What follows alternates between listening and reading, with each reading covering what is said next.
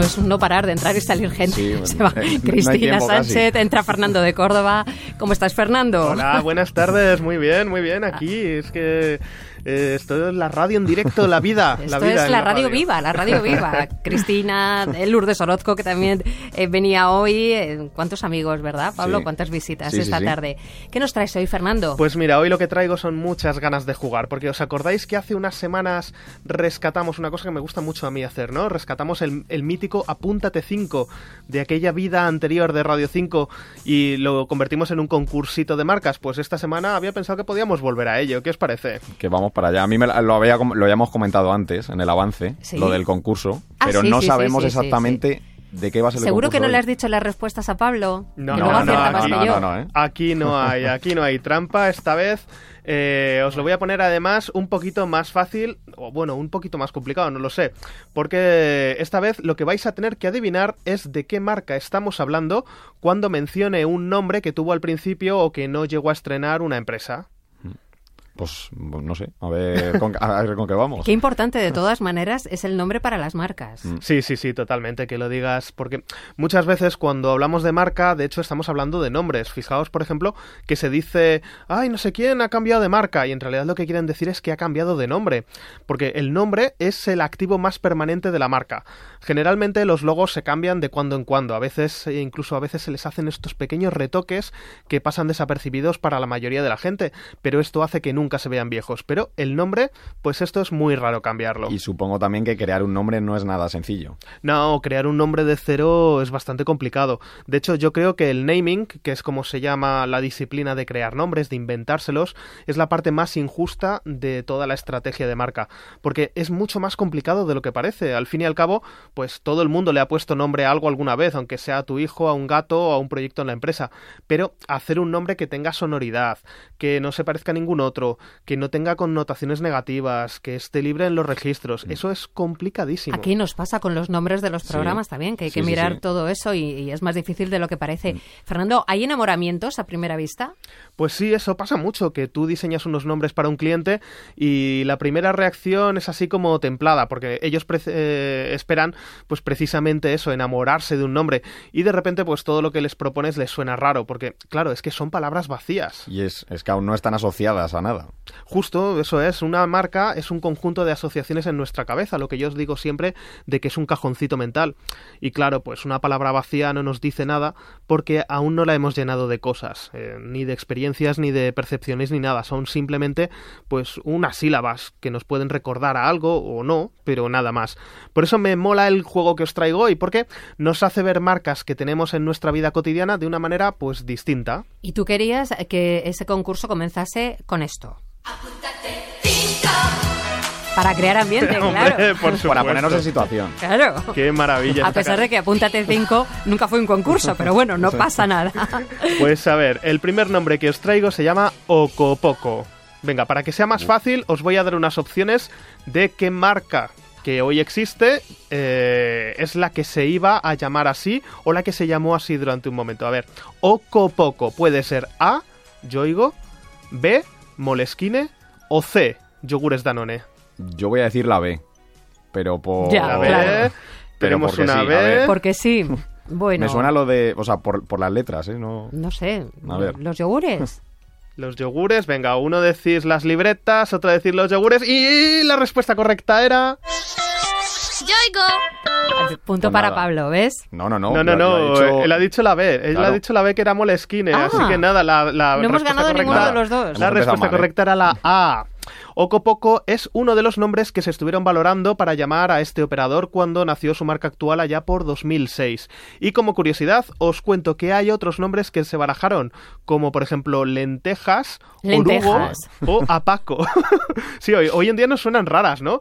Pero tú imagínate porque eh, en un universo paralelo, de esto que dicen los científicos que hay ilimitados universos paralelos, en un universo paralelo en Radio 5 están jugando a esto ahora mismo y dicen, uy, ¿te imaginas que hubieran llamado Yoigo a Lentejas? Pero es que el rarísimo, orugo, vamos, no sé. En fin, ¿cuál es la siguiente? Venga, pues vamos con una extranjera, porque si os digo Brath Drink, es decir, eh, bebida Brath, ¿a qué marca me estoy refiriendo? Puede ser A, Coca-Cola, B, Pepsi o C, 7-Up. Uf. Me la voy a jugar con la. C. La C. Yo también, yo también. La C, vais los dos con la C, Vamos con la vais C, los dos venga. con la C y la respuesta correcta era... Nada. Vaya. Era la B, qué era mal día tenemos. Sí, sí, sí. Pues, eh, a ver, era claro que era una bebida, por supuesto, ahí os lo he puesto más complicado. Sí, por lo de drink. Mm, Claro, lo de drink, hombre, podría haber sido una medicina, pero hubiera sido raro, ¿no? Pues resulta que el inventor de Pepsi fue un señor llamado Caleb David Gra- Davis Brabham, que era Ah. farmacéutico a finales del siglo XIX. De hecho, hablábamos de medicinas porque es que muchos de los refrescos actuales fueron inventados en su día por farmacéuticos. Sí, jarabes porque, eran. sí, claro, Mm. en aquel momento pues todos querían tener su fórmula magistral que curase todo.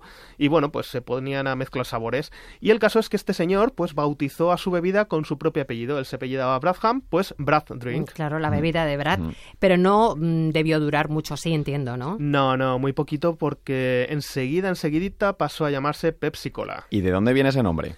Pues en un principio la bebida, como decía antes, se vendía como un medicamento para el estómago, así que querían que sonase a digestión, a estómago, ese tipo de cosas. Y escogieron el nombre en referencia a la pepsina, que es una enzima digestiva, y a la nuez de cola, que compone su fórmula, pues como pasa con Coca-Cola. Así que Pepsi de pepsina y cola de la nuez de cola. Eso sí, Pepsi Cola en los años 60 pues ya simplificó su nombre y se quedaría solo como Pepsi, porque estaban de moda los nombres cortitos. Y a Coca-Cola le dio envidia y trató de hacer algo así en los 80, pero bueno, esta historia os la cuento otro día. Bueno, ¿tenemos más? Sí, sí, tenemos otra. Microtel.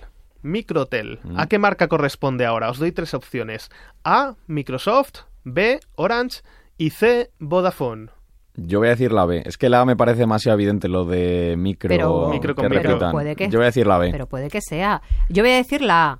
La A, la B. Venga, pues vamos allá porque la respuesta correcta era. Orange. Ay. Pablo, Pablo. tercera, ¿eh? Ahora sí, ha ganado un punto Pablo, Pablo. tiene un puntito. Me suena rarísimo ese nombre comparado con el que tienen ahora, ¿eh? Pues sí, porque Microtel fue el nombre de una pequeña operadora británica que existía en, en el Reino Unido a principios de los años 90. Resulta que esta operadora fue comprada por una empresa hongkonesa que se llamaba Hutchinson. Hutchison. siempre, siempre estropeo los nombres extranjeros, pero bueno, que no se me enfade nadie. Pues el caso es que eh, no les debía gustar mucho el nombre anterior, les sonaba muy clásico y ellos buscaban algo más rompedor. Así que hicieron un cambio de marca y la rebautizaron como Orange. A ver, que hoy estamos acostumbrados, pero tú imagínate la cara de los británicos de principios de los 90 cuando de repente una operadora de telefonía móvil pasa a llamarse Naranja. Pues anda que orugo, que me ha Pues llegado al alma. O lentejas, Lentejas. anda que lentejas. Pues hubiera sido algo parecido, claro, tú imagínate. De hecho, fue tan avanzado el nombre y el propio logo que es el que 30 años después siguen utilizando. Porque aunque ha ido cambiando de manos, que incluso fue de Vodafone en su momento, todos lo han respetado. Incluso cuando llegó a comprar la France Telecom, que son sus dueños actuales, se ve que les gustó tanto el nombre y la imagen que hasta acabaron asumiéndola ellos también. Y así se llaman hoy en día hasta la empresa, no solo la marca. No suele ser común que una empresa adopte el nombre de la adquirida, la pequeñita. Mm. Bueno, nos queda, tenemos tiempo ya solo para una. Venga, pues la última, la última ya iba a decir el desempate, pero A no, ver. podéis em- puedes empatar, Irma. A ver, si yo os digo Bank Americard, ¿de qué marca estoy hablando? Puede ser el A, Banco Santander, puede ser B, Bank Inter o puede ser C, Visa. Esta sí me la sé, es la C. Yo voy a decir la B. La C, la B, No, hazme caso que es la C que te lo Van- digo. Venga, cambia la C. Bank. Americard. Venga, pues cambias a la C, cambias a la Sí. C y la respuesta correcta era la C. Muy bien. Bien. ¿Lo ves? ¿Lo ves? La respuesta correcta era Visa. Nada, sí, he sí. ayudado a Pablo que tenga un, puntito, punto más. claro. Sí, sí, o sea, que ha sí. ganado él. Sí. Qué buena. Inma, ¿eh? Me ha dejado ganar. Se ha ¿Qué te sacrificado. Acabo de darme cuenta de lo que he hecho. Podríamos haber empatado, ¿ves? Fíjate, yo pensaba que la marca que conocíamos llevaba ahí toda la vida. Pues no, no, Visa no suena como a, a institución, bueno, y casi lo es, ¿no? Pero no, en realidad, eh, esta marca nació llamándose Bank Americard, porque duró, una- duró muy poquito, pero tiene una historia muy interesante. En los años 50 en Estados Unidos, las tarjetas de crédito comenzaban a expandirse y muchos bancos creaban la suya propia. En aquel momento no había, como ahora, un sistema de comunicación tan inmediata y tal, y sobre todo si salías de tu zona, pues era complicado. Así que para que te aceptaran la tarjeta en un lugar desconocido, donde no tenían tu historial de crédito, una cosa importante es que fuese de un banco de prestigio. Para saber que se podían fiar de ti y que no les ibas a dejar la cuenta sin pagar. Totalmente, básicamente, sí, sí. Así que el Bank of America, que es uno de los bancos más grandes y más importantes del país, comenzó a emitir su propia tarjeta y la llamó Bank Americard. Tampoco se mataron con el nombre, pero oye, es ingenioso. Pues empezaron a emitir emitirla en California, que era su zona natal, y otros bancos querían unirse, así que mm, les dieron permiso para emitirla también. Pero claro, cuando esto fue creciendo llegaba un momento que ya no era sostenible que la marca que compartían todos se llamase como uno de los bancos emisores. Así que tuvieron que buscar un nuevo nombre y ahí surgió Visa. Fíjate qué historia. Mm, sí. Pues hasta aquí el concurso que ha ganado Pablo, no sé si con enchufe. La próxima revancha. Sí, Sí, sí. ya, claro, claro. Te ayudaré, esta la tengo que devolver. Inma. Ahora, ahora. Bueno, que nos quedamos eh, con música como siempre.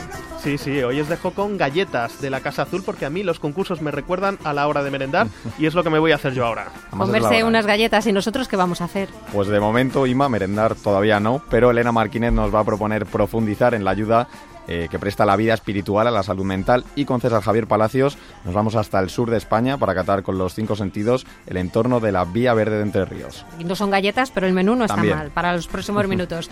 Adiós, Fernando, hasta la semana que viene. Hasta la semana que viene. Noticias.